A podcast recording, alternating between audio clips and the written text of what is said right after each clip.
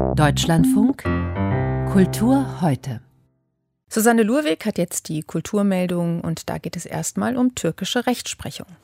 Oder besser darum, was die aktuelle türkische Regierung unter Rechtsprechung so versteht. Denn sie will wieder die Schriftstellerin Asli Erdogan, weder verwandt noch verschwägert mit dem Präsidenten der Türkei, vor Gericht stellen.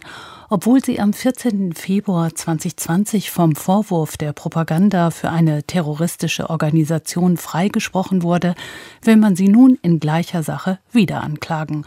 Sollte es zu einem Urteil kommen, drohen ihr bis zu neun Jahren Haft.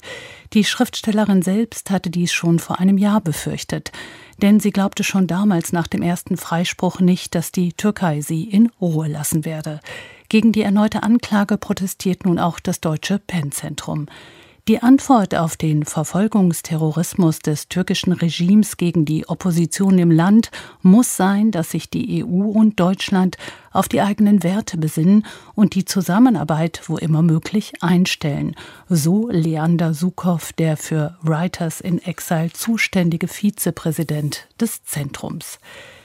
Asli Erdogan ist nach Deutschland emigriert, wie viele Menschen vor ihr und nach ihr es tun werden. Das Deutsche Auswandererhaus in Bremerhaven hat den Aspekt der Migration nun in sein Themenspektrum aufgenommen und dafür seine Räumlichkeiten erweitert. Dabei gehe es zentral um die Frage, wie das Zusammenleben im Einwanderungsland Deutschland bisher gestaltet worden sei und wie das in Zukunft geschehen solle, sagte Museumsdirektorin Simone Blaschka. Der Erweiterungsbau ist ab Sonntag zu sehen. Der Bund hat das Projekt mit 15 Millionen Euro finanziert. Deutschlands größte Kultureinrichtung, die Stiftung Preußischer Kulturbesitz, kurz SBK, soll reformiert werden, schon seit langem. Die Museen sollen mehr Eigenständigkeit bekommen. Die Autonomie der zur SBK gehörenden Museen, Bibliotheken, Archive und Forschungseinrichtungen soll deutlich gestärkt werden.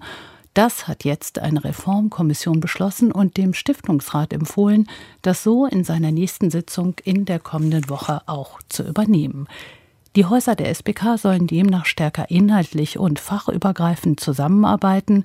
Die Stiftung soll von einem Kollegialorgan geleitet werden und die Mitglieder nur auf Zeit bestellt werden. Den Vorsitz hat laut den Plänen dann ein hauptamtlicher Präsident. Allgemein ist vorgesehen, herausgehobene Führungsposten nur noch auf Zeit auszuschreiben.